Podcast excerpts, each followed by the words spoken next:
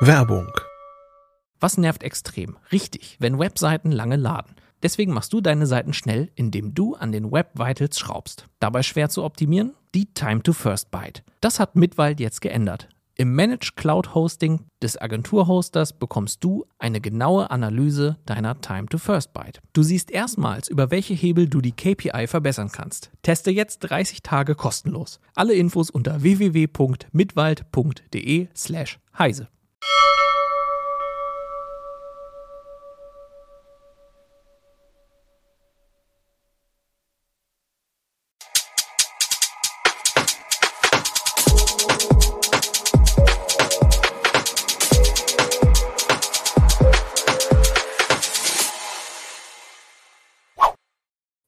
Hallo, heute ist der 10. November 2022, ich gucke nach, und wir sprechen heute in der Heise Show über ein bisschen über das Chaos bei Twitter und was da gerade alles so passiert und ein bisschen mehr darüber, was das für die Twitter-Alternative Mastodon bedeutet, wie man da reinkommt, ob das überhaupt eine gute Alternative ist und all diese Sachen.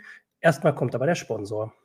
Dieses Video wird gesponsert von NordVPN. Mit NordVPN kann man viele praktische Dinge tun, zum Beispiel Geld sparen. Nehmen wir einmal an, ich will einen Flug oder einen Mietwagen buchen.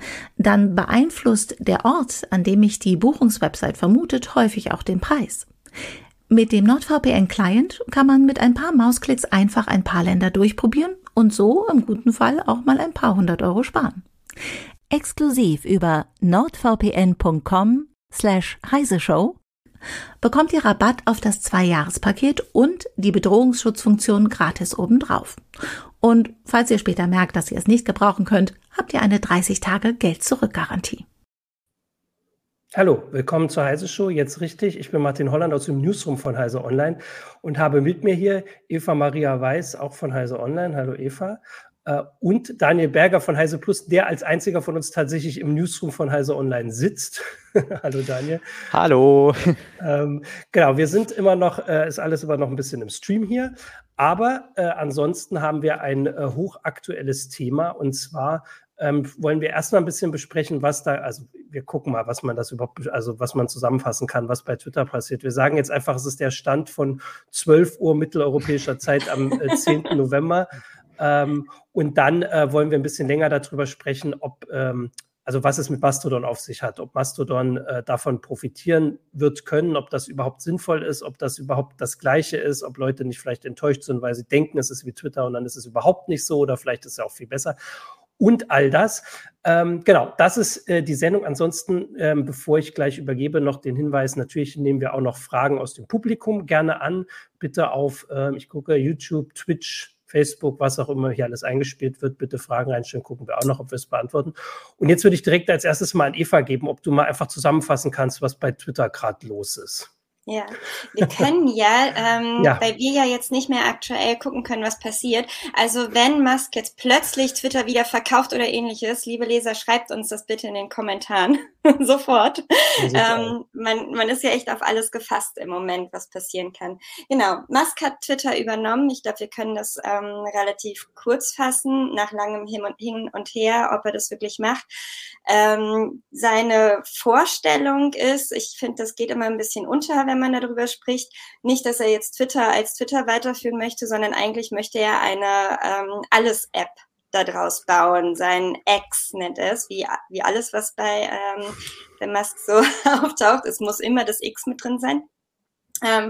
Und das Vorbild ist das chinesische WeChat, also er möchte eigentlich Twitter zu einem Social-Media-Payment-Anbieter, Google und machen, also wirklich allumfassend.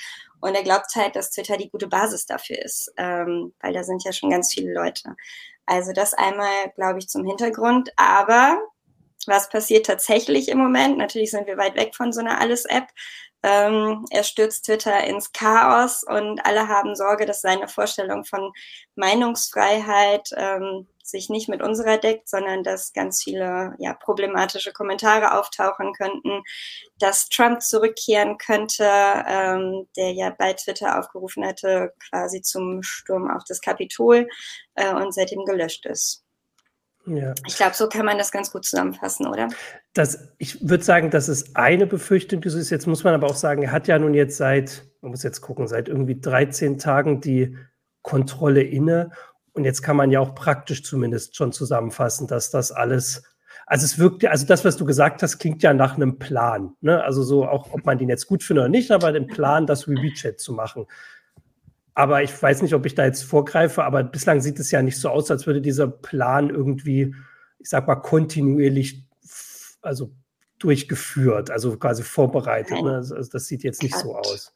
Gerade ist eher Chaos angesagt. Wir wollen Geld einnehmen, wir wollen verifizierte Haken mit Gebühren auflegen, wir wollen das doch nicht, wir wollen graue, blaue Haken, absolutes Chaos, genau. Und wir entlassen die Hälfte der Leute und dann fragen wir die Leute, ob sie nicht doch zurückkommen können, weil wir die Falschen entlassen haben. Okay, das ist tatsächlich eine kurze Zusammenfassung von Sachen, die bei uns, glaube ich, wahrscheinlich 10, 20 Meldungen waren in den letzten 2 Wochen. Jetzt können wir doch mal kurz, also ihr habt beide einen Twitter-Account, oder? Ihr seid ihr auf, also Account ist das eine, seid ihr Twitterer? Daniel, wie sieht das aus? Würdest du dich als Twitterer bezeichnen oder hast du einen Account, weil du bei Heise Online arbeitest? Nein, ich bin sogar ein Heavy-User. Ich gucke da mehrfach am Tag rein. Ich schreibe nicht so viel wie andere Leute. Die ballern ja Tausende an Tweets selber raus. Ich lese eher mit und ab und zu poste ich mal was. Und wenn ich einen Artikel geschrieben habe, einen Link oder so dazu. Genau. Aber ich kann nicht ohne, befürchte ich. Und ich bin jetzt auch weiterhin dabei und werde bis zum bitteren Ende bleiben. Wie auf so einem sinkenden Schiff bin ich in der Kapelle irgendwie. Es ist wirklich im schlimmsten Fall komplett scheitert und implodiert. Aber es ist ja eigentlich total spannend gerade, ne? Und dynamisch vor allem, was da gerade los ist. Ich finde, es ist so spannend wie nie auf Twitter, muss ich sagen. Es ist tatsächlich eine ungewöhnliche Situation, weil man dem halt so live zugucken kann. Also einer hat darauf hingewiesen, man kann live zugucken, wie Elon Musk irgendwelche Geschäftsprinzipien lernt, die wahrscheinlich jeder Unistudent, jede Unistudentin von irgendwelchen Wirtschaftsfächern im ersten Semester lernt oder vorausgesetzt wird, dass sie sich schon kennen. Das lernt er jetzt live auf Twitter. Er ist wie ein zu mächtiger Praktikant irgendwie, der einfach mal ein bisschen probieren darf, ne? Das ist sehr gut. Ja. Eva, bist du auf Twitter? Du hast als Einzige hier schon dein Mastodon-Kürzel reingepostet. Haha. Und dabei bin ich auch nur so mittelüberzeugend, aber jetzt greife ich vor. Ich bin auf Twitter, ich bin da tatsächlich auch täglich, aber ich schreibe gar nicht. Also ich habe irgendwann mal ein paar Sachen geschrieben und dann habe ich das alles, ehrlich gesagt, auch einfach mal irgendwann runtergelöscht, weil ich so seltsam fand. So, da standen dann 5 Brocken und es war so überhaupt nicht kontinuierlich und da habe ich gedacht, dann lieber gleich gar nichts. Entweder man macht es richtig oder nicht, aber ich lese viel.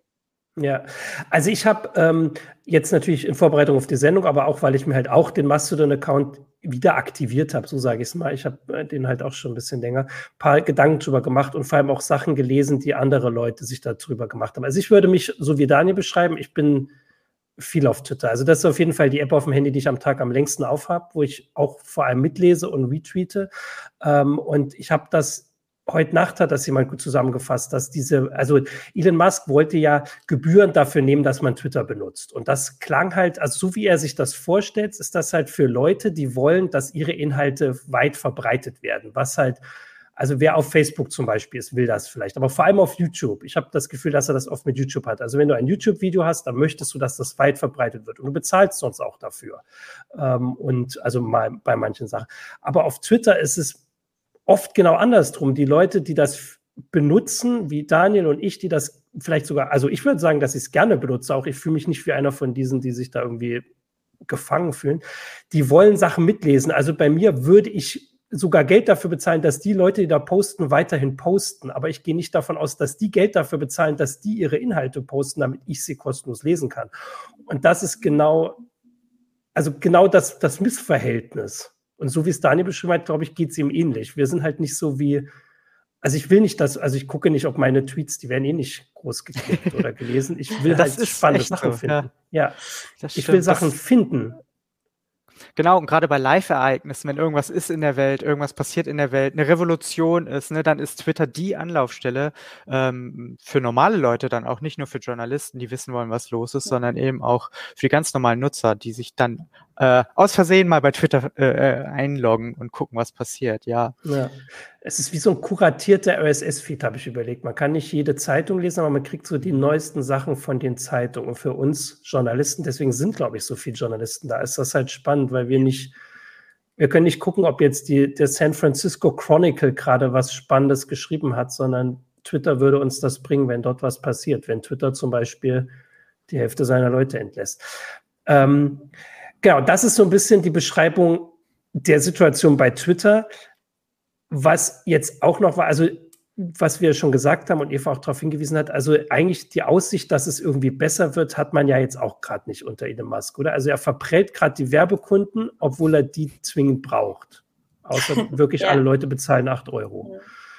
Also habt ihr denn das Gefühl, also Daniel hat schon gesagt, der bleibt bis zum Ende. Hast du denn das Gefühl, dass es jetzt schon quasi sicher ist, dass das kommt? Und die Frage ist nur, wie viel Elon Musk ausgibt, bis die Titanic untergeht? Oder denkst du schon, dass er es noch retten kann? Also hast du noch Hoffnung, dass Twitter wieder so wird, wie du es bis vor 2 Wochen kanntest? Das Ende ist total offen, finde ich. Es kann total scheitern und dann ist es so ein neues MySpace, alle sind weg, es existiert vielleicht noch, aber niemand will was davon hören. Oder es wird echt total gut und besser, als es vorher war. Also bei Elon Musk, man weiß es einfach nicht. Ich finde es gut, dass Dinge passieren und dass er experimentierfreudig ist. Er hat ja auch gesagt, wir werden viel Dummes machen. Ob das dann gut geht, ich weiß es nicht. Und das ist es, was es so spannend macht, ist wie so ein Unfall. Man kann nicht weggucken dann. Ne? Ich will wissen, wie es ausgeht. Ja, ich will auch und bei Musk ist ja auch alles möglich. Ja. Also er hat ja wirklich schon auch bei anderen Sachen bewiesen, dass er doch mit langem Atem es dann irgendwie schafft. Also zu unterschätzen ist der Typ halt nicht. Also ihr seid auf jeden Fall optimistischer als ich. Also ich bin vor allem, wenn ich die Sachen jetzt auch lese, dass irgendwie schon die Werbung wegfällt, die normalerweise um die Zeit bei Twitter schon gebucht ist fürs nächste Jahr. Also schon 20% des Umsatzes sind schon weg. Die können jetzt erstmal nicht mehr wiederkommen. Dass man so und so viele Leute entlassen hat, wir hatten den Artikel, dass die Technik halt also in den kommenden Wochen immer mehr ausfallen wird, ne, weil da keiner da ist, der die so schnell reparieren kann. Ja. Das glaube ich auch, ist ein Problem, also ich glaube eher, dass es an sowas scheitern wird, als an zum Beispiel irgendwelchen Rechtspopulisten oder solchen Sachen, sondern eher, wenn es ständig ausfällt, ständig irgendwelche Probleme sind, dann werden die Leute genervt, wenn es nicht verfügbar ist, wenn sie wollen. Ich glaube, das ist so eher dann so ein Steinausfüllprozess, der wirklich schaden kann. Ist das denn jetzt die Überleitung zu Mastodon? Das war ja die letzten Tage so ein Thema, das Mastodon halt unter dem Ansturm gerade, ich sag mal, ächzt. Also im Moment wächst Mastodon, ich muss immer gucken auf die Zahlen, also ich glaube, es sind pro Tag teilweise 100.000 neue Accounts, das ist ungefähr das Doppelte von dem, was Twitter im Jahresdurchschnitt hat, wir haben ja keine aktuellen Zahlen. Und dass die großen Server schon schließen, dass man, wenn man da ist, manchmal erst nach Minuten seinen eigenen Beitrag sieht, vielleicht nach Dutzend Minuten oder sogar Stunden die anderen Beiträge. Seht ihr das auch so? Seid ihr da jetzt überhaupt richtig aktiv auf Mastodon schon? Oder wie seht ihr das? Ich habe 2 Accounts sogar aus Versehen, aber ich bin nicht aktiv. Ja. Ich finde die Idee toll. Auch, dass es verschiedene Instanzen gibt und dass es so verschiedene Communities gibt, finde ich total gut, dass man so kleine Nischen findet mit Gleichgesinnten und sich theoretisch mit denen austauschen kann.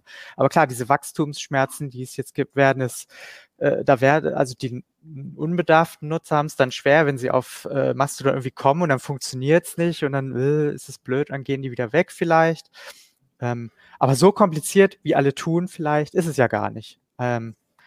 Das ist tatsächlich eine der wichtigen Aussagen, die ich hatte gestern, oder der Heise Online-Account auf Mastodon, den es jetzt gibt, seit gestern, hat gefragt, worauf wir so hinweisen sollen heute in der Sendung. Und das gab auf jeden Fall sehr viel wirklich konstruktives Feedback. Das ist schon mal sehr spannend, was ich sonst, also auf Twitter kenne ich da, klar, es ging jetzt um Mastodon und so, aber trotzdem, auch wenn wir über Twitter eine Heise Show machen, gibt es auf Twitter nicht so viele Kommentare wie gestern auf Mastodon dazu. Und das war so ein Hinweis, dass der Einstieg nicht so schwierig ist, wie viele befürchten.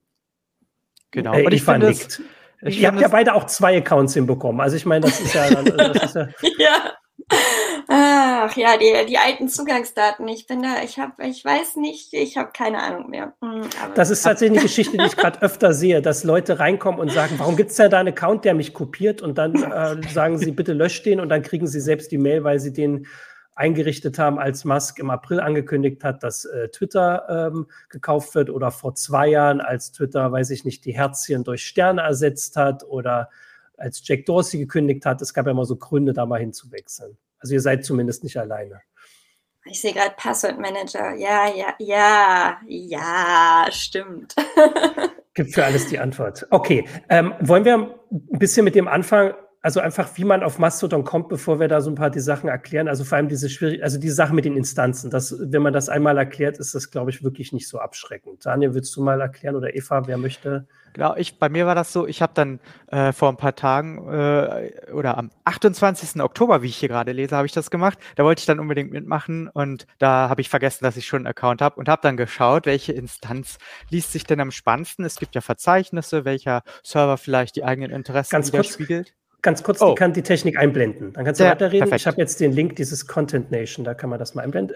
Kannst weiter. Ja. Genau, und ich habe mich dann fürs Tröt-Café entschieden, weil ich dachte, guter Name, ich muss nicht warten, und habe mich da dann angemeldet. Aber dann habe ich gemerkt, dass sich alle coolen Leute direkt bei Mastodon.social anmelden, und dann habe ich da jetzt auch einen Account. Ich müsste meinen anderen jetzt umziehen, das könnte ich dann mal angehen. Aber es ist halt toll, ne? Man findet, wenn man aus NRW kommt, gibt es eine eigene Instanz dafür. Wenn man sich für bestimmte Dinge interessiert, gibt es die passende Instanz. Das ist halt schön irgendwie, ne? Genau, ich habe das gerade einblenden lassen. Also es gibt einfach Übersichten, wo man gucken kann, welche Instanzen es gibt. Teilweise sind die Regeln vielleicht wichtig. Also wenn man unbedingt die ganze Zeit Nacktbilder posten will, gibt es Instanzen, und andere gibt es, die das nur gerade nicht wollen. Aktuell ist halt vor allem die wichtige Frage, ob man sich dort anmelden kann. Weil dadurch, dass so viele kommen, gibt es viele Instanzen, die sagen, gerade keine Anmeldung. Und was jetzt der Hinweis, den ich ganz oft bekommen habe, immer gesagt habe, sag einfach, es ist wie E-Mail. Bei E-Mail muss man sich auch für einen Provider entscheiden. Man muss überlegen, ob man zu gmx oder web.de geht. Und wenn man jetzt irgendjemand überzeugen will, dann sagt einfach, geh doch zu der, und dann ist gut. Dann muss man das nicht groß erklären, sondern sucht sich eine aus, die offen ist. Dann nimmt man halt das Tröt-Café. Es ist tatsächlich nicht so wichtig. Ne? Eva nickt. Ja. Es ist nicht so wichtig. Es ist nicht so wichtig, genau. Weil man alle sieht. So wie es nicht wichtig ist, ob man eine GMX-E-Mail-Adresse und Web, ja, das ist jetzt alles schon Werbung, ob man eine heise.de E-Mail-Adresse hat, damit kann ich auch an alle Provider schreiben und kann alle E-Mails empfangen. Es kommt auch sofort die Frage, sind die Instanzen untereinander verbunden? Ja, genau, das sind sie. Also man kann trotzdem auch mit den anderen Menschen kommunizieren auf den anderen Instanzen. Man muss dann einfach, genauso wie bei einer E-Mail-Adresse, deshalb ist der Vergleich so wichtig, sich da quasi nochmal anmelden und gibt dann seinen Namen mit dem Ad, wo man dann gerade ist, mastodon.social an, und dann wird man da auch, ich nenne es mal, aufgenommen. Genau, also man kann auch ganz leicht alle möglichen Accounts adden, also sowieso die einem vielleicht in die Timeline gespült werden von anderen Accounts, denen man schon folgt, oder man kann suchen. Das klappt halt je nach Instanz manchmal unterschiedlich schnell. Das ist halt gerade dieses Problem mit diesen Wachstumsschmerzen, die wir schon gesagt haben. Ein Hinweis schon, weil wahrscheinlich werden dir gleich ganz viele widersprechen, Daniel. Das war auch der Hinweis, den ich bekommen habe gestern, dass nur Mastodon Social ist halt tatsächlich die große Instanz, die gerade alle finden, und alle haben gebeten, dass man doch bitte gar nicht dahin geht. Also im Moment geht es ja sowieso nicht mehr, aber dass man nicht dahin geht, weil die so groß ist. Dass man sich kleinere sucht, weil es tatsächlich egal ist, und die ein bisschen zu entlasten. Das ist die offizielle von dem Gründer Eugen Rochko. Das haben wir noch gar nicht erwähnt. Mastodon ist aus Deutschland entwickelt. Das war auch so eine Frage. Ist das jetzt das erste? Also es ist auf jeden Fall das erste große deutsche Social Network seit StudiVZ. Wow, das stimmt. Das ist schon mal was, ja. Aber das ist kein guter Vergleich. Und benannt nach einer richtig coolen Band auch. Also sind schon 2 tolle Dinge. Das ist tatsächlich eine Info, die inzwischen ein bisschen verloren geht. Die habe ich in deinem Artikel gelernt, Daniel, als du das vor 4 Jahren, glaube ich, das erste Mal beschrieben hast. Inzwischen denken alle, es ist nur nach diesem Tier benannt, aber es ist nach der App benannt. Nach der Band, nicht nach der Band, App. Genau. Die App ist nach dem Dienst benannt und der Dienst nach der Band. Genau, also man sucht sich diese Instanz aus, am besten erstmal eine kleinere oder eine offene. Ich habe den Wechsel später dann durchgemacht, das ist tatsächlich nicht kompliziert. Vor allem kriegt man Und das finde ich unintuitiv. Die Leute, die einem folgen, kann man leichter umziehen, als die, denen man folgt. Also das geht auch, geht beides. Man kann alles mitnehmen. Aber es ist tatsächlich super einfach, die Leute mitzunehmen, die einem folgen. Das fand ich total unintuitiv, weil ich denke, ich müsste allen einzeln Bescheid sagen, dass ich jetzt anders erreichbar bin. Und das ist überhaupt nicht problematisch. Genau, hier kommen dann weitere. Genau, also es gibt, wie gesagt, die verschiedenen Instanzen.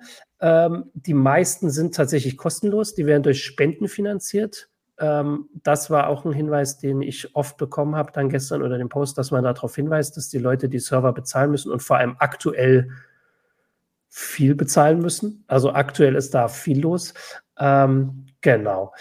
Und ja, also sich dann anmelden und dann einfach loslegen. Und das war der Hinweis, so wie man das auf anderen Diensten macht, einfach gucken und die Leute suchen, denen man folgen will.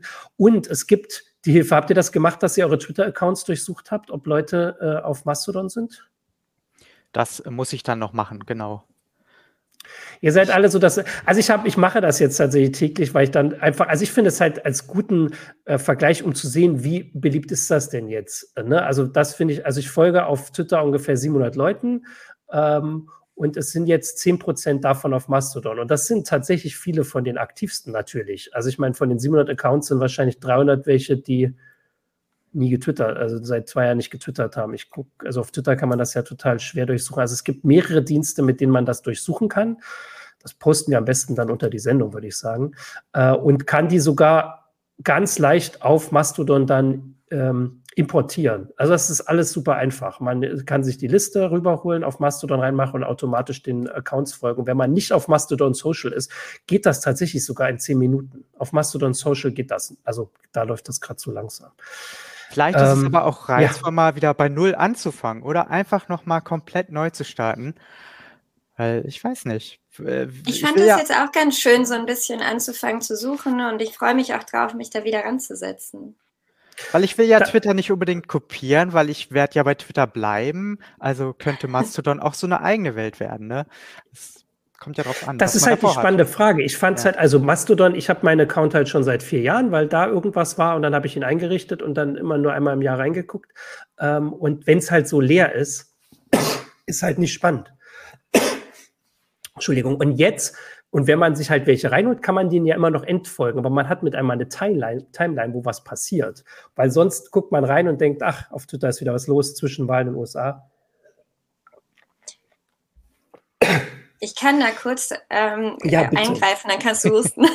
Weil hier kommt nämlich schon so, es ist nicht egal, welche Instanz man aussucht, weil genau, man bekommt in der Timeline dann entsprechend natürlich auch schon Vorschläge. Also man ist da schon in so einer Gemeinschaft, in der Community drin, wenn man sich so eine Instanz aussucht. Dennoch, weil man ja mit allen gleichzeitig kommunizieren kann, ist es eben nicht so wichtig, welche man aussucht. Es ist jetzt nicht, dass man dafür immer und ewig gefangen wäre und dann nur noch im Tröt-Café Kaffee trinken kann oder so. Es ist halt ein der größten abschreckenden Dings. Also ich habe mehrere Artikel gelesen, das ist halt, oder auch Tweets natürlich von Leuten, die gesagt haben, haben sie nicht gefunden und dann sind sie gleich wieder raus, weil sie nicht wussten, wo sie hin wollten oder da ging es nicht. Oder Sascha Lobo hat getwittert, dass halt seine Instanz, die ihm vor 4 Jahren empfohlen wurde, halt, dass es die nicht mehr gibt jetzt, nachdem er 4 Jahre später reingeguckt hat. Das könnte natürlich auch bei jedem anderen Dienst der Fall sein. Da hätte er das halt mitgekriegt. Und man kann halt umziehen. Also wenn jemand irgendwie eine Instanz wieder schließt, dann ist das nicht. Und tatsächlich gibt es ja inzwischen, also es gibt ja eine Art Geschäftsmodell. Also Digital Courage, der Verein betreibt halt eine Instanz, wofür sie Geld nehmen. Also da sieht man, also das ist ja endlich mal diese Frage, das war ja oft eine Sache, wenn können wir für Twitter Geld bezahlen, gibt es keine Werbung und so. Und das war ja immer, also haben ja Leute überlegt. Und jetzt gibt es das halt als Geschäftsmodell, dann könnte man ja suchen, dann haben sie ja einen Anreiz, das beizubehalten. Im Moment würde ich jeden verstehen, der sagt, ich schließe die Instanz, das ist mir zu viel. Genau, aber es war einfach der Hinweis, dass man sich dadurch nicht abschrecken lassen soll. Und sonst hat man sich, alle Leute haben ewig auf Einladung zu Clubhouse gewartet und Vero und sowas, da war es auch nicht schlimm. Und bei Mastodon kommt man tatsächlich rein. Man muss halt nur vielleicht auf eine kleine Instanz aus, weiß ich nicht, Süddeutschland gehen, wo noch keiner ist oder was weiß ich, oder geht nach norwegisches Mastodon. Man kommt halt rein, das ist ja schon mal ein Unterschied. Genau, ich wollte mal kurz zusammenfassen, was noch Leute sagen, das fand ich spannend. Also es gab Leute, die geschrieben haben unter dem Post gestern, sagt, dass es so wie Twitter ist, und andere Leute haben gesagt, sagt, dass es nicht so wie Twitter ist. Also es ist auf jeden Fall nicht, die Leute haben nicht so die eine Erfahrung damit. Bislang ist es, was ich jetzt so verstanden habe, und ich weiß nicht, ob ihr das auch mitbekommen habt, also bislang war es relativ familiär, sage ich mal. Es waren zwei Gruppen, die vor allem auf Mastodon aktiv waren. Das waren deutschsprachige ITler, so Open-Sourceler und so was. Also auf dem deutschen Mastodon. Es gibt wohl in Japan auch sehr viele Nutzer, aber da habe ich jetzt nicht so den Einblick. Also deutschsprachige ITler und die LGBTQ-Community war wohl relativ groß und gut vernetzt auf Mastodon. Und das war halt bis vor, ich sag mal, 2 Wochen, waren die halt relativ unter sich. Und das ist jetzt, da können wir auch noch gleich mal reden, dass die Situation für die sich jetzt ein bisschen anders darstellt, als alle, die halt gerade dahin kommen und sagen, ach, das ist ja toll wie Twitter, nur es funktioniert viel schneller und hat keine Werbung und keine Tracker. Genau. Was wollt ihr denn, bevor wir jetzt hier auch nochmal auf Zuschauerfragen kommen, habt ihr denn noch Sachen, also ihr seid beide darauf nicht so aktiv, also ihr habt Accounts, aber folgt noch nicht so vielen, schreibt ihr schon ein bisschen oder, ich wollte ja nicht sagen, was ihr esst mittags. So ich schreibe ja nicht mal mehr bei Twitter, ne? Ja. Seit Jahren. Also ich gucke da gerne rein, ich bastel mir da gerne einen neuen Feed zusammen, also suche mir raus, wem ich folgen möchte. Ich finde es halt wirklich auch ein bisschen anders als Twitter und finde es deshalb ganz gut, da neu anzufangen. Also bei Twitter folge ich extrem vielen Medien, Magazinen und ich finde, es ist halt schon noch bei Mastodon anders. Deshalb will ich da auch nicht so beim Übertragen, sondern neu anfangen. In aller Ruhe. Es kommen jetzt hier aus dem Publikum, Corben SC schreibt zum Beispiel, dass jetzt ein bisschen IT-Wissen sich drauf rumschreibt, aber nicht die Masse. Das ist tatsächlich so ein Bild, das ich oft hatte, dass Leute das kritisiert haben, das ist wirklich nichts für alles. Aber Twitter war ja auch nichts für alle. Also wart ihr mit eurer Familie auf Twitter? Also das war doch nichts für die Familie, oder? Selbst Freunde waren nicht so wirklich, oder? Nee, Twitter ist halt schon, denke ich, eher ein Medium für Journalisten und Politiker und Promis eher. Also, dass da irgendwie die Familie Fotos tauscht oder sich überhaupt austauscht, ist ja nicht so, ne? Da ist dann Instagram vielleicht besser oder WhatsApp oder was weiß ich. Deswegen hat Twitter ist ja schon ein besonderes Social Network und irgendwie, was ja auch den Reiz ausmacht, dass man da eben alles mitkriegt und dass die Entscheider da alle sind und dass man da eventuell von der Nachricht viel früher erfährt als über Spiegel oder was weiß ich. Und das ist ja das Besondere an Twitter, ne? Und das meine ich aber, das könnte ja Mastodon vergleichsweise einfach ersetzen. Ich muss nicht meine Oma überzeugen, auf Mastodon zu kommen, damit die App funktioniert, sondern es reicht, wenn alle Journalisten überzeugt werden, in Anführungsstrichen. Die Politiker kommen dann sowieso, wenn die Journalisten schon da sind, die Promis, gut, also die würde ich jetzt nicht so vermissen. Aber klar, die sind auf Twitter natürlich. Kommt auf den Promi an, ne? Kommt auf den Promi an. Okay. Ich habe hier noch einen guten Kommentar von Simeon Laplace hat geschrieben, Twitter ist einfach ein Beispiel für eine schlechte Instanz. Es gibt Werbung, schlechte Admins und so. Also und ist nicht verbunden zu Mastodon, ne? Das steht jetzt hier nicht, aber das wäre auch noch. Genau. Hier kommt noch der Hinweis. Also es gibt, nur noch mal klar, also Hangtime schreibt, dass es gibt auf Mastodon einfach die lokale Timeline, also das ist die von dem eigenen Server. Da wäre jetzt, also ich bin jetzt, habe mich jetzt angemeldet bei DJU, das ist ja die Gewerkschaft, da sind jetzt halt nur andere Journalisten und nicht so viele. Das ist halt dann vielleicht nicht so viel los und es gibt halt die vereinigte Timeline von allen, die wird halt gerade wirklich voll, aber für mich ist ja nur, also meine eigene Timeline halt spannend. Die gibt es auch noch, die wird immer nicht erwähnt. Also die von den Leuten, denen ich folge. Das ist halt die spannend. Und die können retweeten oder retröten. Das heißt, die spülen mir auch Anhalte rein, genau. Und deswegen kann man, also für mich ist es tatsächlich, also habt ihr denn Twitter, das ist auch eine spannende Frage, habt ihr denn Twitter benutzt mit dieser chronologischen Timeline oder mit dieser algorithmischen Timeline? Ah, da gucke ich mal nach. Sowohl als auch. Siehst du, das war wenn ich zu oft drin war, dann musste ich wechseln. Siehst du, und ich habe nie diese algorithmische, niemals. Ich will nur diese chronologisch. Ich will immer nur wissen, was gerade als letztes gepostet wird. Und Mastodon hat halt eine andere, gibt gar keine andere. Es gibt nur die chronologische. Und ich muss da gar nicht kämpfen. Also ich hatte Twitter tatsächlich überzeugt, dass die mich nur alle 3 Monate fragen, ob ich wechseln will. Ich weiß, damit war ich offensichtlich der Einzige. Bei mir ist immer neben Daniel. Hast du die algorithmische oder die chronologische Timeline gehabt? Ich habe jetzt die chronologische. Aber es kommt immer auch ein bisschen drauf an, wie viel Lust ich habe, da Zeit zu verbringen. Das ist es nämlich. Ich hab Tage, da gucke ich irgendwie gefühlt alle Viertelstunde rein. Vielleicht, weil auch was los ist. Aber manchmal habe ich auch keine Lust drauf. Und dann will ich auch nicht alles lesen und bin auch mal froh, raus zu sein. Weil es rauscht ja doch extrem viel durch, ne? Und auch Internationales und auch ganz viel, was mich nicht interessiert. Und das könnte ich bei Mastodon, wenn ich mir die richtige Instanz aussuche, die meine Themen besser irgendwie bearbeitet, besser sein, ne? Dass ich vielleicht eine kleine Community finde und wir können nur über Mastodon, die Band, reden und über das neue Album und sowas. Das ist ja eigentlich auch schön. Das Konzept ist ja toll, ne? Genau, wie gesagt, also wahrscheinlich gibt es das schon. Also ich weiß nicht, wie die sich geeinigt haben mit der Band, dass sie die App so nennen dürfen. Vielleicht gibt es ja irgendwo die Instanz. Die Band hatte ja in deinem Artikel, da war ja der Tweet damals drin, ne, dass sie das, ich sag mal, anerkannt haben. Ja genau, irgendwie Album aufnehmen und ein neues Social Network gründen, hatten sie gepostet. Also, die fanden es dann cool, offenbar, ja. Perahuki hat auf Twitch geschrieben, die einzelnen Instanzen fungieren scheinbar als eigene Website. Also das läuft wirklich komplett gehostet auf dem Server, schon krass.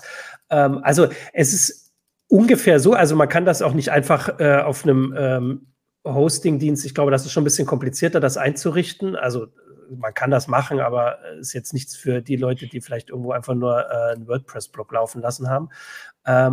Aber es ist eben nicht so komplett getrennt wie eine Website. Also ich wollte das jetzt nicht extra auch noch das Thema aufmachen in der Sendung. Natürlich wurde viel darauf hingewiesen, sagt doch, dass das Fediverse noch viel größer ist. Also nicht das Metaverse, sondern das Fediverse. Das sind halt lauter Dienste, die im Moment vor allem so quasi das offene YouTube oder so sind. Also es sind jetzt nicht, also ich habe jetzt nichts gefunden, die gesagt haben, es ist was komplett Eigenes. Es ist halt quasi eine YouTube-Alternative im Fediverse, die man dann verknüpfen kann oder so Buchlesedienste oder sowas. Das ist halt dieses größere Ding, wo Mastodon ein Teil von ist und man das sich auch noch verknüpfen kann. Und dieses Verknüpfen ist schon ein bisschen anders als eine Website, die halt relativ einfach so fungiert und nur über diese Links verknüpft ist. Ne? Also ich hab eben noch mal kurz mit unserer Webentwicklung auch gesprochen gehabt, weil die Frage kam auch schon. Ich weiß nicht, ob du dazu sonst was sagen willst. Natürlich überlegen wir, ob wir zumindest für uns eine Instanz anlegen. Und es gibt halt die Option A, man macht das alles selber. Es ist wohl wirklich nicht so kompliziert. Es liegt alles bei Docker und man muss ein bisschen Grundlagen haben. Also ich hörte von absolut, ja, man muss mit der Datenbank umgehen können. Wenn man eine Volltextsuche hat, dann braucht man dafür was. Also steckt schon ein bisschen mehr hinter an verschiedenen Sachen. Und dann gibt es halt diese Hoster, die das für einen machen, gegen Geld. Aber da haben wir vorhin mal rumgeguckt. Die sind halt auch ausgebucht, natürlich. Ja. Also ist jetzt auch nicht so einfach aktuell. Strato-Mastodon-Hosting dann. Genau. Also ich habe auch technische Artikel gelesen, die halt darauf hingewiesen haben, also das Schöne an Mastodon und halt als Dienst in dem Fediverse ist halt gerade, dass es so dezentral ist und deswegen sollte das auch so bleiben. Also das Ziel sollte nicht sein, dass sich irgendwie Mastodon Social irgendwann durchsetzt, sondern eher, dass es Instanzen aus verschiedenen Sachen gibt. Also, dann ist man halt in seiner Stadt in der Instanz oder hier gab es dann auch Sachen halt, alte Leute in einer Region können sich dann irgendwie vernetzen oder Leute, die halt das gleiche Interesse haben wie die Band zum Beispiel, Mastodon, auch wenn das vielleicht mit dem Namen dann ein bisschen schwierig wird, Mastodon. Aber also, dass man sich halt so vernetzt und dass es halt möglichst viele Instanzen gibt. Es gibt aber da ein paar Hinweise. Also eine Sache ist, dass die Leute, die diese Instanz hosten, halt alles können da drauf. Ne? Also die können alles lesen, was die Leute posten. Also man sollte ein gewisses Vertrauen haben. Das spricht natürlich auch dafür, dass man es eher kleiner macht. Ne? Also dass man eher, diese Journalisten-Dings, ne? Da macht halt die Gewerkschaft was für Journalisten oder ein Verlag macht sowas, genau, für Mitarbeiter oder der Bundestag für alle Abgeordnete. So. Und dann kümmert der sich darum und ist für die zuständig, aber der kann halt alles lesen, was erstmal nicht so problematisch ist. Bei E-Mails ist das halt auch so, ne? Wenn du ein Bundestags-E-Mail hast und nicht PGP-Verschlüsselung anwendest, was wahrscheinlich die wenigsten machen, kann der theoretisch auch reingucken. Aber man muss es halt wissen. Und ja, Eva. Aber, Genau. Erst antworte ich Corben und sage, ja, eben, wir haben das Know-how im Verlag, genau. Wir müssen nur überlegen, ob wir die Kapazitäten haben und welche. Aber wo du sagst, der Admin kann alles lesen, also es gibt eigentlich Ende-zu-Ende-Verschlüsselung für die direkten Nachrichten. Wenn man da bei GitHub guckt, steht da Merged. Aber die Verwendung, ich weiß nicht, woran es da tatsächlich scheitert. Also ich glaube, die benutzen das Matrix-Protokoll. Ich will nicht lügen. Also auf jeden Fall gibt es da Optionen. Es ist nicht so, dass da nichts in der Mache wäre. Also und dann könnte der Admin halt nicht mehr mitlesen. Ja. Das wäre technisch natürlich die Lösung, was bei den Direct Messages wirklich irritierend ist. Und jeder, der von Twitter kommt, muss darauf vorbereitet werden, weil ich habe ganz schön Schreck bekommen. Die sehen komplett genauso aus wie ein Tröt. Außer, dass man an einem Haken erkennt, dass es eben nur die Person sieht, die man da drinne getaggt hat. Ne? Also deren Kürzel drin steht. Aber wenn ich halt an Eva Maria Weiß @Mastodon Social schreibe, über Daniel Berger @Tröt-Café oder jetzt auch Mastodon Social, dann würde Daniel das eben auch lesen können.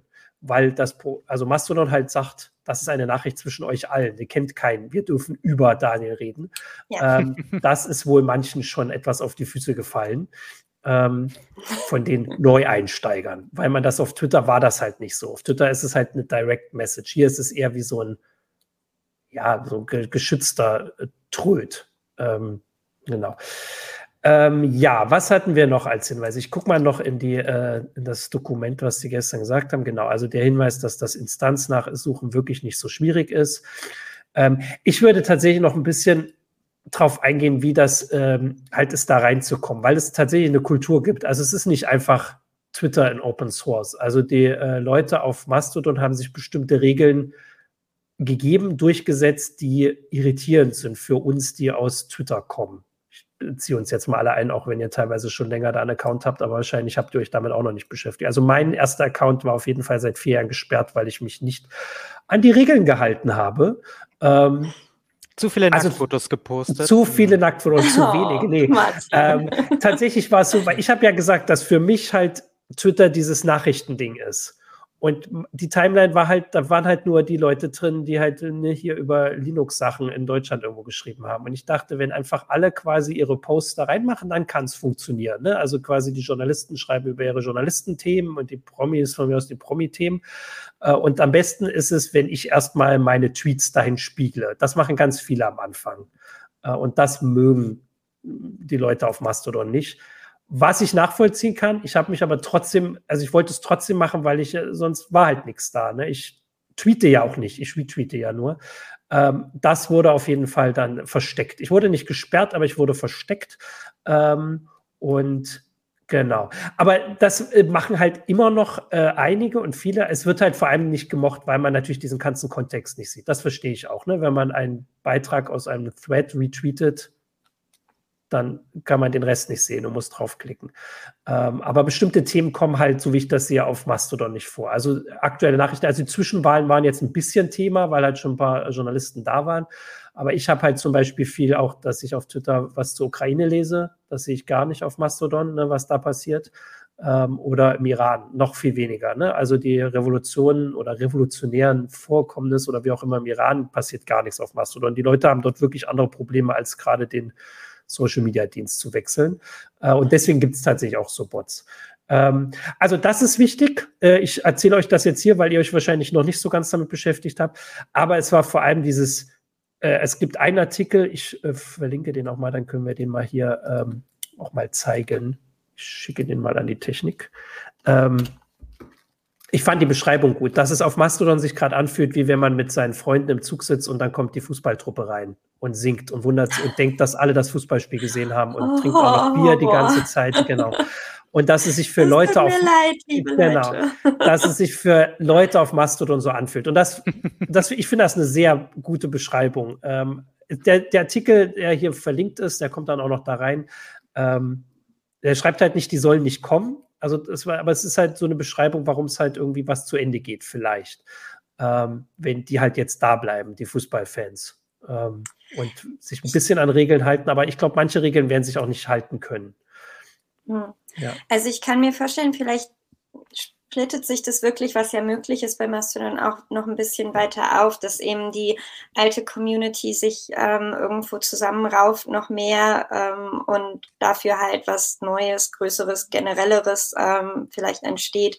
Also wie du ja gesagt hast, IT war früher ein Ding und LGBTQ Community und da gibt es bestimmt Optionen für, wir finden hier unsere Räume und dann, ja, dann stört es vielleicht nicht mehr ganz so wie die Fußballmannschaft. Genau. Also ich finde aber tatsächlich gut, wenn jeder, der jetzt auf Mastodon vor allem aktiv sein will, sich das zumindest einmal liest. Also ne, ich würde jetzt, also ich glaube schon, dass sich da neue Regeln etablieren werden und dass man das irgendwie hinkriegt. Aber zum Beispiel gibt es halt wohl die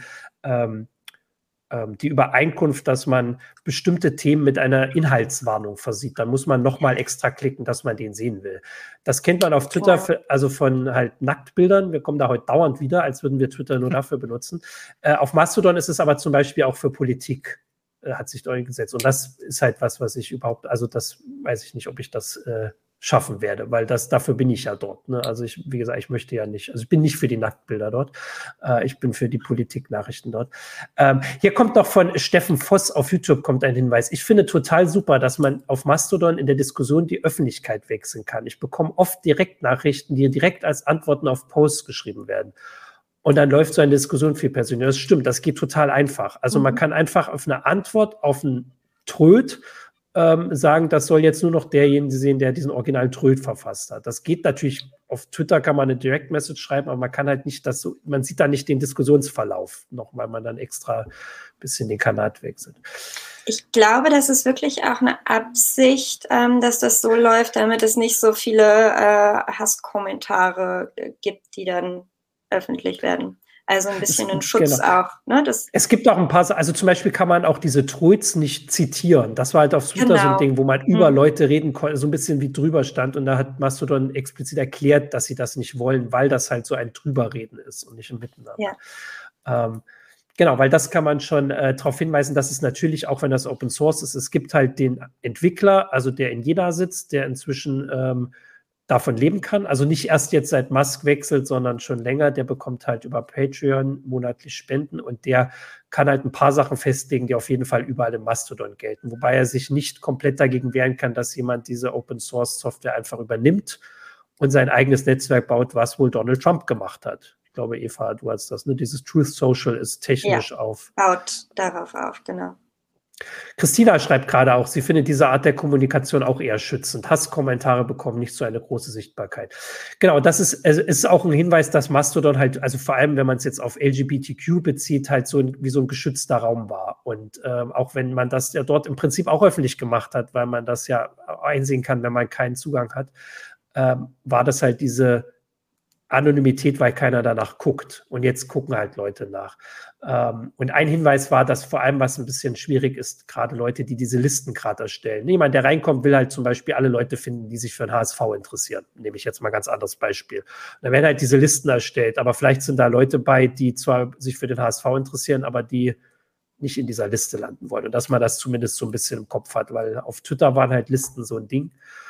Und es hilft halt jetzt auch beim Einstieg. Okay, ich rede schon wieder so viel, weil ich gerade, sagt mal. Ich würde einfach mal an der Stelle, weil das ja alles so toll klingt jetzt, weil das funktioniert ohne Werbung, Open Source, wir mögen das alle und ich wünsche mir, dass das super läuft. Ich würde mal die Kritik anbringen, weil du hast es eigentlich schon erwähnt, also wir brauchen Moderation auf diesen Instanzen und das ist ein Heidenarbeit. Und das ist natürlich auch schwierig, genauso wie auf allen Social-Media-Plattformen. Wie macht man das? Macht man das mit Filtern? Macht man das mit Personen? Sind die Moderatoren, die Admins oder die Podmins, sind die in der Lage dazu, das tatsächlich zu überblicken alles? Wie viele Leute sind drauf auf ihren Instanzen? Und schlussendlich haben wir da nämlich, oder laufen wir da Gefahr, dass genauso viel Schund geschrieben wird, wie wir gerade befürchten, dass es auf Twitter passiert. Und da sehe ich wirklich eine Gefahr für diesen ganzen Wechsel und dieses ganze Hypen, dass das halt einfach doch an der Stelle vielleicht auch nicht haltbar sein wird. Aber das sind doch dann eigentlich nur einzelne Instanzen, wo sich dann irgendwelche rechten Idioten treffen und da miteinander reden. Und die anderen Instanzen, die gibt es auch. Genau, die blocken. Genau, das die können dann, die dann blocken. Ja, und dann können sie ja machen, was sie wollen, weil das ist ja jetzt auch so. Und das aber wir kennen ja diese Trolle aus unserem eigenen Berufsumfeld, die halt woanders dann auch ganz gerne rumtrollen und nicht in dieser Instanz bleiben wollen. Und das heißt, die müssen moderiert werden. Und das ist, glaube ich, wenn die einmal loslegen, wird das wahrscheinlich sehr, sehr, sehr viel. Also das höre ich auch oft und finde ich auch auf jeden Fall immer erwähnenswert und wichtig. Ich mache jetzt immer mal hier so ein bisschen den Verteidiger, weil ich ja gestern die Mastodon-Kommentare da mir gelesen habe. Die Hinweise, also tatsächlich hat es Daniel gerade gesagt, also es gibt technisch auf jeden Fall Sachen, die dem besser vorbeugen können als bei Twitter. Also man kann halt ganze Instanzen blocken, wenn man mit der Moderation dort nicht einverstanden ist. Ne, so, das ist jetzt erstmal das Erste. Dann war ja gerade die Sache, es gibt auf jeden Fall eine Idee für ein Geschäftsmodell, wie man zum Beispiel auch Instanzen finanzieren könnte, die halt größer werden zum Beispiel, wo man dann vielleicht Moderatoren einstellt. Ne? Also wenn man einfach, es gibt halt Instanzen, die Geld kosten und das ist jetzt anders etabliert als soziale Netzwerke, wo das überhaupt nicht vorgesehen ist. Und diese ganzen technischen Entscheidungen, also zum Beispiel das nicht, also Tweets, egal wie oft sie geliked werden, landen nirgendwo in irgendeiner Timeline ganz oben. Das ist halt anders als bei Twitter. Also es gibt keine Möglichkeit, ein Tröt so oft mit Sternen zu versehen. Ich versuche die richtige Nomenklatur zu verwenden. Egal wie viele das machen, selbst wenn sich da Leute verbünden und 1000 Sterne kriegen, was ja immer noch viel ist aktuell, landet der nirgendwo auf einer Timeline ganz oben danach. Ne? Weil das wird nicht, es gibt keinen Algorithmus, der danach guckt. Der ist halt direkt einmal in der Timeline ganz oben, aber nur und dann halt nach einer Minute schon nicht mehr.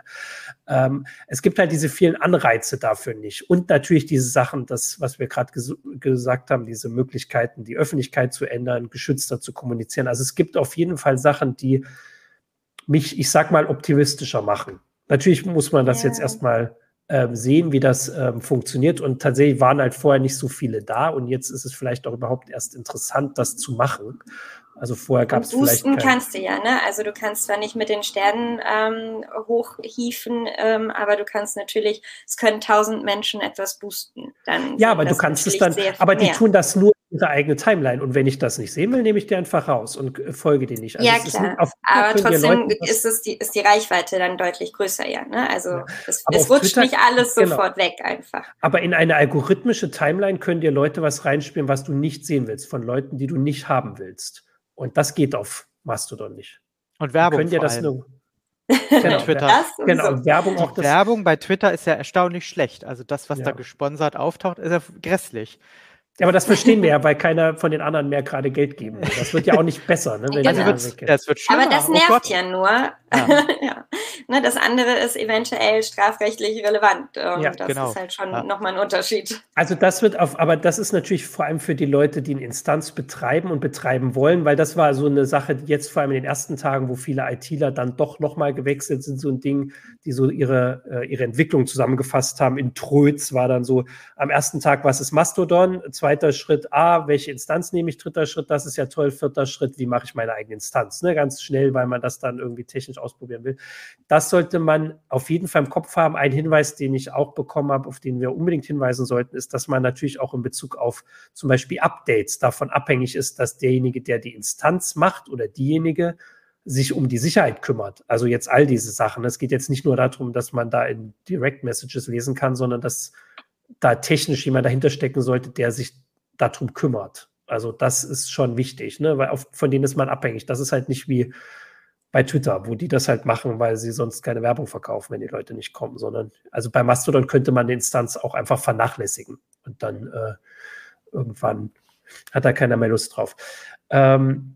Genau, jetzt ist halt die Frage, ob bei Mastodon Werbung auftauchen wird. Ja, das muss man sehen. Also ich meine, das Konzept der Plattform ist es jetzt erstmal nicht. Also natürlich können die Accounts selbst werben, aber man kann die ja blocken. Also ich meine, wir haben jetzt diesen Heise Online-Account, der halt Artikel teilt. Das ist natürlich eine Art von Werbung, aber es ist ja auch Information. Also, aber den kann man folgen oder nicht. Also das ist, wir können mit dem Account nicht in Timelines kommen von Leuten, die dem nicht abonniert haben. Also in die eigene Timeline, in diese dritte, die immer nicht erwähnt wird. Genau, ja, jetzt kann man noch ein bisschen umfragen. Aber Leute können ja reinschreiben, was würden Sie denn bezahlen für eine moderierte Instanz bei Mastodon? Wenn jetzt nach der Sendung schon jemand mit einmal so ein Interesse hat, dass er denkt, was würde man denn bezahlen für sowas? Weil das ist ja, also bei Digital Courage, um jetzt nochmal zu erwähnen, ist es, glaube ich, 1 Euro. Ich weiß jetzt aber nicht den Zeitraum, wahrscheinlich einen Monat. Oder einmal, ich weiß es nicht. Ich glaube, oh Gott. Also was ich noch spannend fand gestern, der nächste, achso, ich kann mal kurz, während ich das jetzt dann auch gleich noch erzähle, weil ich ja heute sowieso so viel rede hier, da kann ich mal den Account, können wir einblenden, von Heise Online. Ein Hinweis war gestern, das ist natürlich technisch dann spannender, da kommt dann auch irgendwann die CT ins Spiel, ist, dass wenn man jetzt einen Account hat, der besonders viele Follower hat, also zum Beispiel ist jetzt Stephen Fry seit gestern da, ne, oder seit vorgestern, hat gleich irgendwie 20.000 Follower. Dass, wenn der postet, ist das technisch so aufwendig, das an die allen Instanzen zu kriegen, an alle Follower, und dann, wenn die auch noch antworten, vielleicht die Antwort zurückkriegen oder so, dass das sich tatsächlich in den Serverkosten bemerkbar macht, wenn der jetzt zum Beispiel auf einer kleinen Instanz wäre oder auf seiner eigenen. Ne? Also da hatte jemand das geschrieben, der hat irgendwie, ich glaube, 20.000 Follower und hatte einen Post, wo er geschrieben hat, dass er Geburtstag hat, und alle haben ihm geantwortet, irgendwie Tausende. Und statt 8 Euro im Monat waren das damit einmal 50 Euro im Monat, die für diese Serverkosten nötig waren. Ich finde es halt spannend, weil es einfach zeigt, was das kostet. Bei Twitter wussten wir das ja nicht, oder bei allen anderen Diensten weiß man nicht, was wir kosten. Wir wissen, also ne, das kann man höchstens rechnen, was Musk jetzt für uns bezahlt hat. Das waren, glaube ich, 200 Euro pro Twitter-Nutzer. Das ist halt spannend, das muss man sich dann, also muss man dann im Kopf haben. Also dieses viele Follower haben kann tatsächlich sogar negativ sein, wenn man seine eigene Instanz hat, zum Beispiel. Aber das ist technisch alles ein bisschen komplexer. Das können wir dann auch in die Beschreibung packen. So, jetzt würde ich hier noch gucken. Sagt auch noch mal was. Ich rede mal so viel, weil ich jetzt, wie gesagt, gestern diesen Heise Online-Account ein bisschen in Kraft gesetzt habe und deswegen so viel Infos bekommen habe. Aber ich hatte mich das dann auch gefragt, wäre ich bereit, 1 Euro pro Monat dafür zu zahlen? Wäre, ne, auf Twitter vielleicht, ne, da konnte man ja $8 jetzt für Elon ja haben, für eigentlich sehr erstaunlich wenig, nur für so ein Zeichen, naja, aber bin ich auch nicht bereit. Und das ist die Frage, wer ist überhaupt bereit, für Dinge im Internet Geld zu bezahlen? Ne? Und das sind ja doch erstaunlich wenig Leute. Und gerade bei Mastodon ist es halt wichtig, dass irgendjemand diese Server finanziert. Und das können ja nicht irgendwelche engagierten Privatpersonen auf Dauer sein, gerade wenn dann Nutzer mit sehr vielen Followern da sind und die Serverkosten in die Höhe treiben. Das ist halt spannend, welche Modelle sich da durchsetzen werden, ob das funktionieren wird, dass Menschen doch Geld bezahlen für einen Service. Aber bin ich skeptisch, ob das funktioniert. Ja, ich wollte gerade gucken, weil das mit der Skepsis, es gibt ja irgendwo diesen Patreon von Eugen Rochko, den finde ich jetzt nur gerade nicht schnell genug. Also ich weiß, dass als Keno, der war ja der erste von uns im April, sein CT 3003 zu Mastodon gemacht hat er eingeblendet, dass Eugen Rochko damals pro Monat auf Patreon, jetzt sehe ich, 6.000 Euro bekommen hat. Ne? Also davon konnte er halt leben. Da kann man nicht mehr viel Server bezahlen, aber ein bisschen. Und jetzt, wenn man guckt, sind es pro Monat 17.800. Ne? Also 3.600 Leute, wahrscheinlich vor allem Privatpersonen, bezahlen pro Monat 17.000 Euro an den Entwickler von Mastodon, der eben auch Mastodon Social betreibt. Also damit kann man ein bisschen mehr machen. Also das ist immer noch, kann man noch kein Netzwerk betreiben, aber zumindest kann er das halt weiter programmieren, ne? Und so ein bisschen diesen Server betreiben. Also es gibt auf jeden Fall Modelle, dass Leute das bezahlen können und wollen. Und somit ist es eben doch nicht ganz egal, welche Instanz man nimmt. Wenn ich sage, mir ist es wichtig, da lange Zeit zu bleiben, eine gewisse Sicherheit zu haben, ist Mastodon.social halt doch etwas sicherer als eine ganz kleine Instanz von Privatpersonen, die das so nebenbei machen, natürlich aus dem Grund. Ne? Und 17.000 Euro im Monat ist ja schon mal ein Anfang, womit man viel machen kann. Ne? Ja. Aber wie gesagt, immer noch der Hinweis, der Wechsel ist total einfach. Also wie gesagt, außer dieses, sich seinen eigenen Folgenden mitzunehmen, aber das geht auch, man muss nur rechtzeitig dran denken, das war mein Fehler. Ich wollte gerade noch Aber das weiß ich jetzt schon nicht mehr. Doch, hier gab es nämlich noch Hinweise. Ach genau, also hier haben Leute das geschrieben, was sie bezahlen würden. Das war ja so die große Frage bei Twitter. Also ich würde das auch sagen, dass ich mir das nicht vorstellen kann, aber diese Beschreibung, die ich vorhin schon mal zitiert habe, halt, also wenn ich wüsste, dass die Leute, denen ich folge und von denen ich spannende Inhalte kriege, dass die weiter posten würden. Und vielleicht, dass die was davon bekommen und nicht Elon Musk als, ich glaube, immer noch reichster Mann der Welt, dann würde ich tatsächlich was bezahlen. Also das wäre was für diese Inhalte, die ich bekomme und für die Hinweise und Tipps und auch ein bisschen für die Diskussion würde ich was bezahlen, aber nicht dafür, dass Elon Musk seine WeChat-Klon baut und vor allem jede Woche sich was Neues ausdenkt. Und deswegen könnte ich es mir auf Mastodon vorstellen, wenn die Leute da sind, denen ich halt folgen will. Und das war noch der eine Hinweis, weswegen die Sendung jetzt, also einerseits natürlich hätte man überlegen können, schon letzte Woche sie zu machen, aber was ich halt sehr spannend finde als jemand, der halt jetzt, wie gesagt, seine Twitter-Bubble anguckt, ist, dass es sich seit dem Wochenende wirklich ändert, dass ich inzwischen sehe, dass nicht mehr nur noch Deutsche wechseln. Also ne, deutsche Accounts wie Jan Böhmermann oder El Hotzo, so Twitter-Accounts, ne, die man halt kennt, sondern dass, also zum Beispiel ist die IT-Security-Bubble, ne, da bin ich halt auch so ein bisschen, dass ich da mitlese, ne, so IT-Security-Forscher, die halt bei Wired und so in den USA schreiben und halt so Sachen untersuchen, die wechseln jetzt. Ne, also die diskutieren da schon, das finde ich spannend. Also wenn so eine Bubble damit einmal wechselt und Wissenschaftler auch, das fängt auch ein bisschen an, so Science Magazine und so, die Autoren, dann kann das halt sehr schnell gehen. Ne? Wenn die dann da miteinander die Sachen teilen, dann ist man damit einmal nicht mehr. Dann habe ich da kein Interesse auf Twitter noch zu wissen, was. Wer ist denn der große? Ist Ronaldo? Wer hat denn die meisten? Ach, die meisten Follower hat Elon Musk wahrscheinlich. Ne? Jetzt, wo es Trump nicht mehr sein wird. Ja. Aber wir können vielleicht sonst nochmal antworten auf Geld nur, wenn nötig. Wir bezahlen doch mit unseren Daten. Das tun wir in diesem Fall natürlich nicht ganz so wie bei anderen Social-Media-Diensten, die dann mit unseren Daten handeln. Ich gehe zumindest mal davon aus, dass bei Mastodon jetzt nicht Daten gesammelt werden und verkauft werden an zum Beispiel Werbetreibende, die es ja auf der Plattform nicht gibt. Man könnte sie natürlich trotzdem weiterverkaufen. Aber nee, hoffentlich, sicherlich nicht. Also ich habe es jetzt nicht alles nachkontrolliert. Ich habe mir auch nicht den Code angeguckt oder so, aber das können ja andere Menschen machen.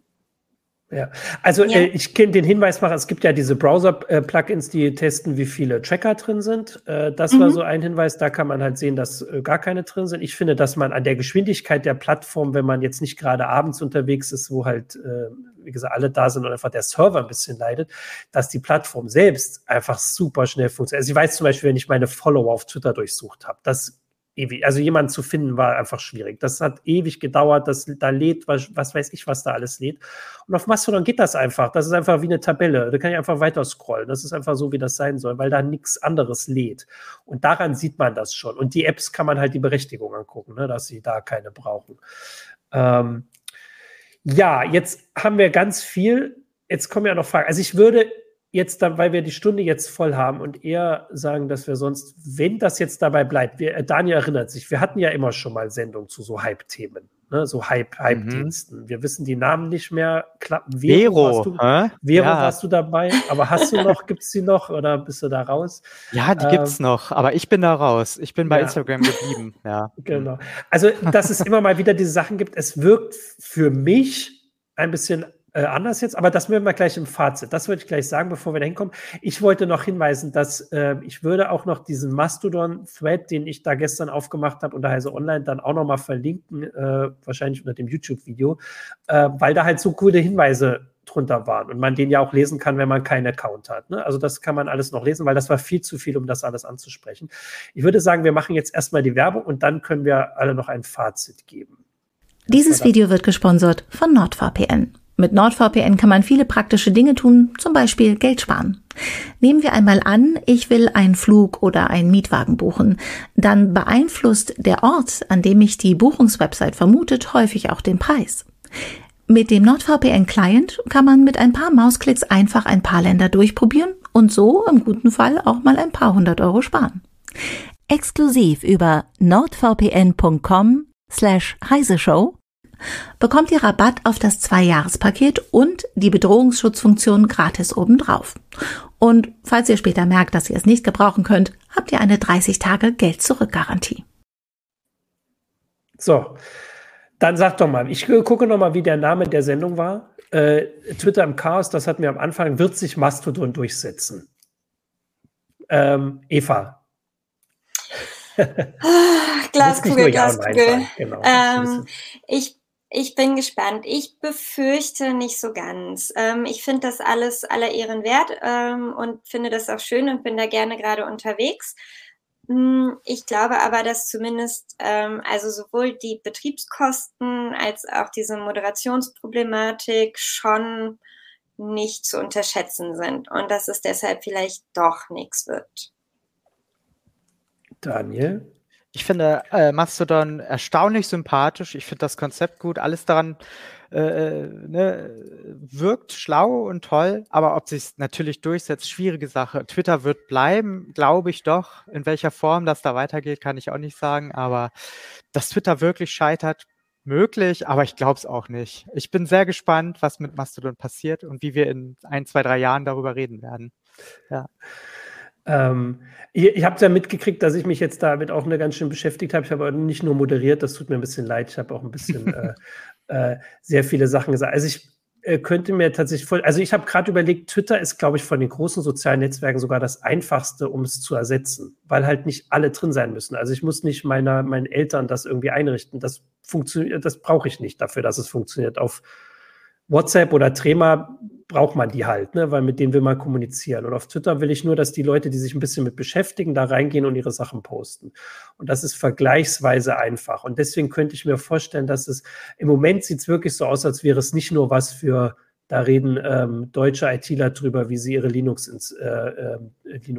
konfigurieren. Das klingt jetzt ein bisschen böse, aber es war halt so mein Bild bislang. Sondern dass es wirklich auch Sachen sind, die mich jetzt ein bisschen mehr interessieren. Und deswegen... Also für mich ist es gerade so, also heute Morgen hatte ich zuerst Mastodon auf, vor Twitter. Und normalerweise ist Twitter mein erstes. Und da waren ein paar Sachen drin und das war spannend. Also ich könnte es mir vorstellen, aber ich würde euch auf jeden Fall zustimmen, dass Twitter, also Elon Musk hat so viel Geld, dass er Twitter nicht morgen aufgeben muss, auch wenn es nicht klappt. Und viele tolle Ideen hat er bestimmt auch noch. Hm? Ja. Also Twitter als Dienst, genau, also Dienst als Dienst an sich und gerade mit dem Ganzen, was da passiert, ist auf jeden Fall spannender als Mastodon an sich. Also die Meta-Sachen sind auf Twitter spannender, aber auf Mastodon passiert, glaube ich, sehr viel, dass ich sagen würde, guckt es euch auf jeden Fall mal an und nicht nur cross-posten. Das wurde mir gesagt. Ich gebe das jetzt weiter. Okay, dann danke euch dafür. Wir gucken weiter. Das war die Heise Show für diese Woche. Nächste Woche gibt es eine neue Sendung. Ich packe die Links noch drunter irgendwo und dann könnt ihr das sehen. Ansonsten gibt es eine FAQ von Eva. Die kommt auch noch drunter mit den Erklärungen zu Mastodon. Die kann man auch weiterleiten. Wie gesagt, geht auch an die Oma, muss aber nicht. Und bis dahin eine schöne Woche noch. Und Küsse Newsroom, Daniel. Ciao. Tschüss.